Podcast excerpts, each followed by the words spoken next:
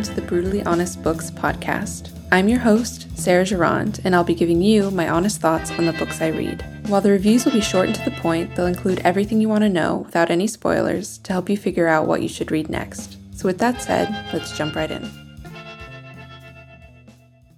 Hi, everyone. Welcome back to Nonfiction November. So, because November is a slightly longer month and we have one extra week, and I believe that I mentioned this at the end of last week's episode, but this week's episode, which is sort of that bonus episode, is I'm going to be doing a book review on an Audible listen this month. So, I've mentioned this plenty of times in the past, but if you've somehow missed it, I listen to Audible books just entirely on my own. It's something that I do for fun. And the reason that I don't do reviews on them or try and incorporate it a little bit more, sometimes I do here and there, but the reason that it doesn't play maybe more of an integral role in terms of the content and things that I talk about is because I am extremely picky when it comes to audible listens, whereas with physical books, I read everything and anything. And I want that to be more of the focus for Brutally Honest Books, where we're covering all sorts of different genres, books for all sorts of different readers. And if I'm somebody who is so particular and picky about audible listens, then obviously that's just not going to be a great fit because that type of content is going to be really, really finite and really niche. But something that I do do, and if you follow along on Instagram or on TikTok at Brutally Honest Books or Brutally Honest Book Club, then you will have noticed this. You will have picked up on this. These are pretty popular videos that I put out, which is a screen recording of whatever Audible listen that I listened to that month because I don't want the content to go entirely to waste. And I usually like a lot of the audiobooks that I listen to. So I do still want to share it in some capacity. So I do share like a short or really moving quote or snippet from the audiobook that I listened to that month. So you can always find that content. And if you are following on Brutally Honest Book Club on TikTok, I also do little mini reviews of the Audible listens. So again, it's just not something that I'm making officially a part of the podcast, something that I regularly talk about on here, but you can find, you know, those screen recordings and those little mini reviews. So since I do listen to them regularly and I do still share a little bit of the content on a you know, regular basis here and there. I figured this would be a good episode for November, especially because I did listen to a nonfiction book, so it also fits into our theme. So, as you will have already seen from the title of this episode, the book that I listened to this month is You're Not Listening What You're Missing and Why It Matters by Kate Murphy. And this is a book that was actually recommended to me because what I also do is occasionally, if I'm really stumped and I can't really find like an audiobook that I want to listen to, I'm not really sure what I should listen to. Sometimes I do open it up to like a poll or a little suggestion box on Instagram and kind of ask you guys, have you listened to anything good? Is there an audiobook I should listen to? And this is one that was suggested to me by one of you guys. And it has been a while, to be clear. I think it's been several months. It's sort of been sitting in my library because I did buy it right after it was suggested or used up my monthly credit, but it was sitting in my library for a while. And I was like, you know what? It's nonfiction November. Let me just listen to something that's sort of in this category. It's a little bit, you know, kind of self helpy or brain science or behavioral science. Like I, I'm interested, right? And I just want to give a shout out to whoever suggested this. If you are listening to this episode, I love you. This is probably the best recommendation I've ever gotten. And I'm just going to jump to the chase right now and say that this is my book that I think every single person should read or listen to. Because that is a question that I end every interview with where I ask my guests, you know, what is one book everybody should read? So if I were to answer that question, this is mine. And this is probably going to be a book that I will never shut up about. So obviously this is going to be a five star read, which is actually pretty cool because I believe that we've had like a five star month this month. So that's great. But like with every episode, let me just get into kind of the structure of the book, likes, dislikes, or notes, etc., etc., and who I think this book is good for. So you kind of know what to expect. And even though I think this is a book for everybody, I don't even think it matters what I'm about to tell you because I think you should just trust me and just give it a listen or read right away. But I will still give you a little bit more insight as to what to expect from this book. So, as I mentioned, it's written by Kate Murphy, who is a journalist, and this was actually published in 2020, so not too long ago. So, on the surface, this book seems really obvious. It's essentially about why everybody has, is, and is slowly becoming bad listeners. And I think to a lot of people, that's very obvious because we have this phrase, I don't know if you've heard it before, but it's like nobody's listening, everybody's just waiting for their turn to talk. And I remember first hearing that phrase as a teenager and like my head exploded, my consciousness expanded. I was like, oh my God, it just completely opened up my worldview in a lot of ways and kind of exposed like this truth. So this is not a new idea. This is not a novel idea. This is something that kind of everybody knows and has kind of heard at some point or another. So, like I said, it seems obvious, right? Like we're all really bad listeners and we're essentially just kind of waiting for our turn to talk. That is really sort of the central focus of this novel. And Kate Murphy just brings in so many different things into this book, and that's what makes it so interesting as a listen. So I don't know if I'm going to get the exact order of these things correct. Like I might be saying them slightly out of order, but some of the different things that she brings into this book are the consequences of not being a good listener, why this is something that's kind of like, I guess, peppered in throughout at different points in the book, but essentially why that's such a bad thing. It does go hand in hand with technology. And again, that's something else that she brings into is sort of this, you know, tech boom, social media usage and how that plays a role how being a bad listener actually makes you a bad storyteller as well, how it majorly affects us connecting with other people. And you might think, yeah, duh, obviously, if you're not listening, you're not connecting. But she goes into it on a deeper level because she actually gets into brain science. So, for example, if two people are actually listening to one another, actually engaging with one another, feeding off of what each person is saying, their brain waves actually sync up. It's really incredible. So that's something else that she does is really bring in actual science. And she doesn't do this entirely on her own with all of these different things. She also cites and or interviews other experts or uses other experts studies that they've done to support her overall narrative and her overall point as to why we're not listening and why it is such a bad thing. And that might sound like this book is a little bit doom and gloom or a little bit negative, and that's not the case. Maybe if you're a glass half empty kind of person, maybe you kind of read that in what she's saying, but that was not my impression at all, just to be clear. Like, yes, there are some major things that need to be addressed and behaviors that need to be changed and things we really need to be aware of because of social media usage and because of this ever increasing trend of shortened attention spans and this lack of this ability to just sit and listen and patience and all of those things but she's really explaining the why as to why that is the case, why that is happening, and just why it's so important to be a good listener. So I actually found it more inspirational than anything because of the connections that you can have and how you can sync up brainwaves and whatever, and those things when you do listen to somebody. There are so many positives that she includes when you actively work towards being a good listener. You're essentially liked more by people. You become a better storyteller. Your listening comprehension, your vocabulary goes up. There's so many positives. So personally, maybe I'm just more of a glass half full type of person, but I found this to be a very inspirational and aspirational listen. And she's also incredibly understanding as to why we've gotten to this point and what it kind of takes to change. So she's a journalist and she talks about how this is a skill that she needs to practice, but she even openly admits at the start of the book that she's not perfect at it. She addresses the fact that, you know, I'm not perfect. It's something that I always need to keep in mind and I can always be working towards and to be better at. So that's really nice to hear. And she also just kind of talks about for, for everybody that essentially what it is, is it's a muscle that requires training and flexing. And there's not really such a thing as somebody being just naturally a better listener than somebody else. Personally, I think it's something where everybody's kind of born on a spectrum. So let's use like artistic ability as an example.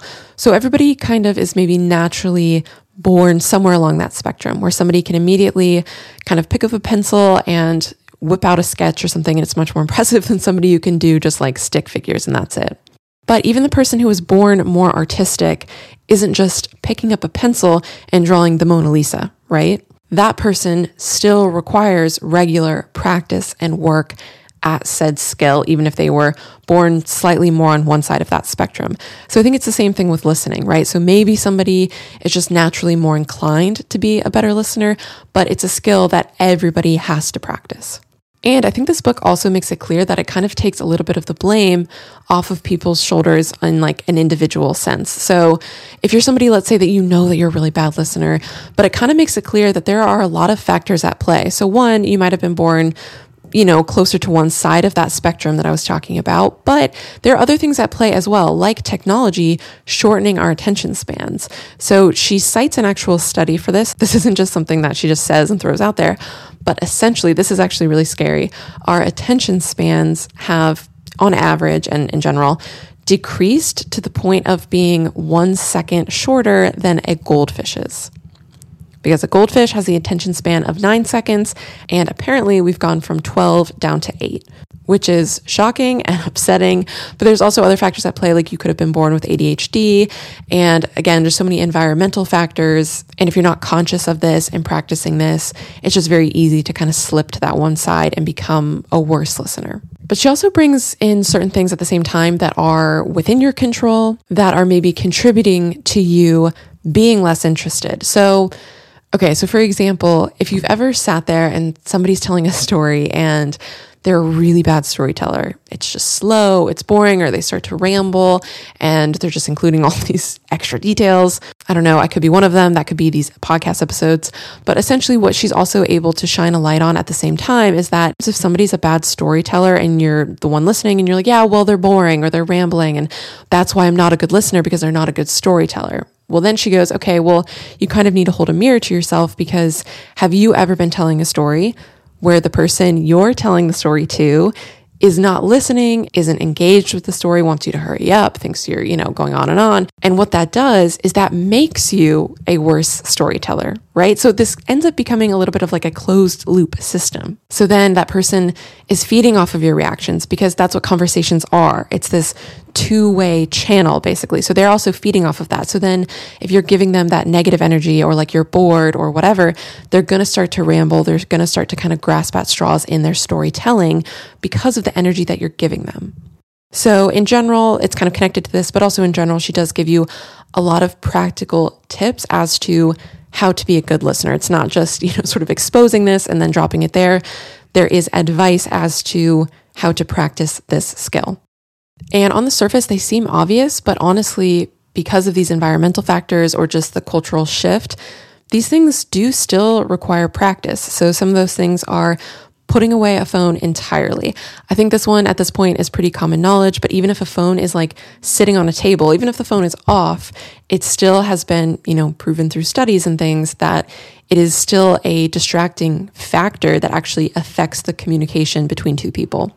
So phones actually have to be like out of sight.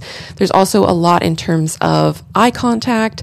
Something else she gets into, this was really fascinating. And I think I need to go back and listen to this chapter because I want to make sure that I really understand this correctly. But my understanding at this point in time is that your right ear and your left ear actually pick up, uh, they essentially listen differently. So they pick up different things. And so, again, my understanding is that the right ear actually picks up on more emotional cues, more tonal things that are being said. And again, she gets into the structure of the ear and the anatomy and the science behind this. She's not just throwing this out there and just making these claims. But the left ear is also able to tune out maybe more of the emotion and listens in the more like logical, rational, like what's being said sort of logistically. So, again, this is a chapter I need to go back and listen to, but it's something that's interesting because I noticed this for myself is that sometimes when you're listening, you'll kind of cock your head to one side and use one ear over the other. And it's something that's just like a subconscious movement or shift of the head. And it's not something that we consciously think about typically. But if you're also somebody that maybe when you pick up the phone, you hold the phone to one ear or the other, and again, that's kind of a subconscious way for your brain to, depending on who you're talking to or what's being said, to subconsciously choose one ear over the other based on who you're talking to or the information that is being said, right? So I think she used one example of a woman who uses her left ear whenever she's like in a work environment, right? Because that's logic, it's taking emotion out of the equation. Or the inverse is when she's talking to somebody in her life, like her mother or let's say a boyfriend, using the right ear. And I just thought that that was so fascinating. So there are some things in this book that are maybe a little bit less obvious. But again, you really do walk away with practical knowledge as to how to be a better listener. And I found it very inspirational and aspirational as to wanting to be a better listener. And I'm so glad that I got this recommendation and decided to listen to it this month because I think if you read or listen to any book by the end of the year, like let's say you've been kind of slacking or you just at least want to read or listen to something before the start of the new year, it should definitely be this book. Because one, it's just great to listen to at any point in time, especially if you want to get something in by the end of the year. But I think it's also just really appropriate for the start of the new year. We're going to have all of these like whether you love them or hate them, we are going to have resolutions and things like that. I don't think that they're inherently negative or a bad thing, even if you don't really participate. There's nothing wrong with wanting to start off the new year with this skill because you only have everything to gain from it, whether it be in your personal life or even in a work environment. And it's also not that long. So if you are worried about a book keeping your attention and keeping your focus, this one really keeps it on the short side of things, or at least the average side of things. So if you're listening to this on Audible or just an audiobook format, I believe that it's around six hours long.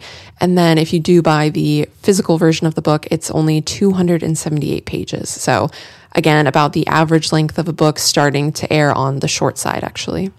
So, nothing but good things to say for this book. I don't really think that I have any notes whatsoever or anything that I disliked about this book. Maybe there just could have been a few more practical tips because it does talk a lot about like the science of things. But there are other books for that. I'm actually going to be listening to some on Audible as well. And if they turn out to be good listens, I'll do some sort of post, maybe reminding you guys of this and connecting it to this, where if you want like a book that's just practical tips and how to's and things like that. Those types of books exist. Like I said, that is a part of this book, absolutely. But I guess that's the only thing that because I was so inspired by this book and wanting to be a better listener and understanding why it's such a bad thing, I think personally, I would just enjoy even more tips and even more practical advice that I can go out and use. But who is this book good for? So, like I said, literally everybody, and not a single person shouldn't listen to this book or read this book. But if we want to kind of fine tune that a little bit more, people who I think this is especially good for would actually be parents or people who know that they want to have children, because that's something else that Kate Murphy gets into, which is actually you know, the dynamic between a parent and a child or family relationships and why it's so crucial to their development in terms of, like I said, things like vocabulary, their ability to be good storytellers, but also in terms of their attachment styles. It plays a huge role in their development in that sense and as they grow up and be people in the world. And again, she really gets into the science of that, the explanation of that. I'm not going to do that, but that is a part of the book. And I found that particularly interesting. So this is great for parents, want to be parents. This is also great, I think, for anybody who likes Adam Grant books. He has a lot of things that are also kind of on behavioral things, kind of bringing our attention to certain things. So some of his books are Thinking Fast and Slow. That one was a very popular book. It's essentially, you know, about our brain's ability to think fast and slow. I'm not going to go into that book because that's not what this episode is about, but he also has another book, Think Again, and that one I really want to read. I understand what the premise is about. Very interested. Essentially what it's about is understanding and even admitting what we don't know and the power in that. And that one pairs so perfectly with this book because this one is about being a good listener, right? Admit what you don't know. Be curious and open minded because you can learn from other people if you listen to other people. You don't gain anything from pretending to know something or even by leading somebody on in a conversation by, you know, shaping it to get the response that you want or to make yourself seem more knowledgeable, right? So the example I'm about to give is kind of bringing in both books, but if you've ever had that type of conversation or been the one to do this, I think we've all done this at some point. When you say, "Oh, that's right, you know, isn't that that thing that blah blah blah?" right? And you're kind of proving to somebody how much you know something or you're trying to kind of get the response that you want rather than just leaving it completely open-ended and saying, "I know nothing about that actually. Can you tell me about that?" Or it can also be appealing to somebody in a more emotional sense where it's, you know, how do you feel about that? Right? It's just really leaving room for the conversation to be open ended to uh, connect with somebody and then bringing in Adam Grant's book. It's also to admit what you don't know so that you can also learn from other people. So I don't know. I hope that made sense. It was a little bit all over the place, but I think this is great for people who have read or enjoy Adam Grant's books. This is also a great book for anybody who liked Atomic Habits by James Clear. I think just because that book, while it's not directly related in terms of topics. It is a great sort of self help book, goes into behavioral science as well and kind of how to break bad habits, how to form good habits. Again, really bringing in behavioral science, neuroscience. So, very similar to this book in that way. But again, overall, a great listen and one that I think everybody should make the effort to listen to or read. And I think that concludes the book reviews for nonfiction November. Be sure to stay tuned for next week. We're going to end the month with a classics and cocktails like we do every single month. So be sure to stay tuned for that. As always, that's just an informal summary of a classic work of literature told in a very approachable way, you could say. So if you are interested, be sure to check that out next week. I also do drink recipes inspired by the classic work of literature. So that will also be on the social media channels. And those are Brutally Honest Books on Instagram and Brutally Honest Book Club on TikTok. So be sure to check those out for all sorts of other content that I also give you in between episodes as well. And if you feel so inclined, the biggest way to support me and the podcast and what I do is to scroll down to the bottom and leave five stars. That is so immensely appreciated. And on that note, I will talk to you guys in the next episode.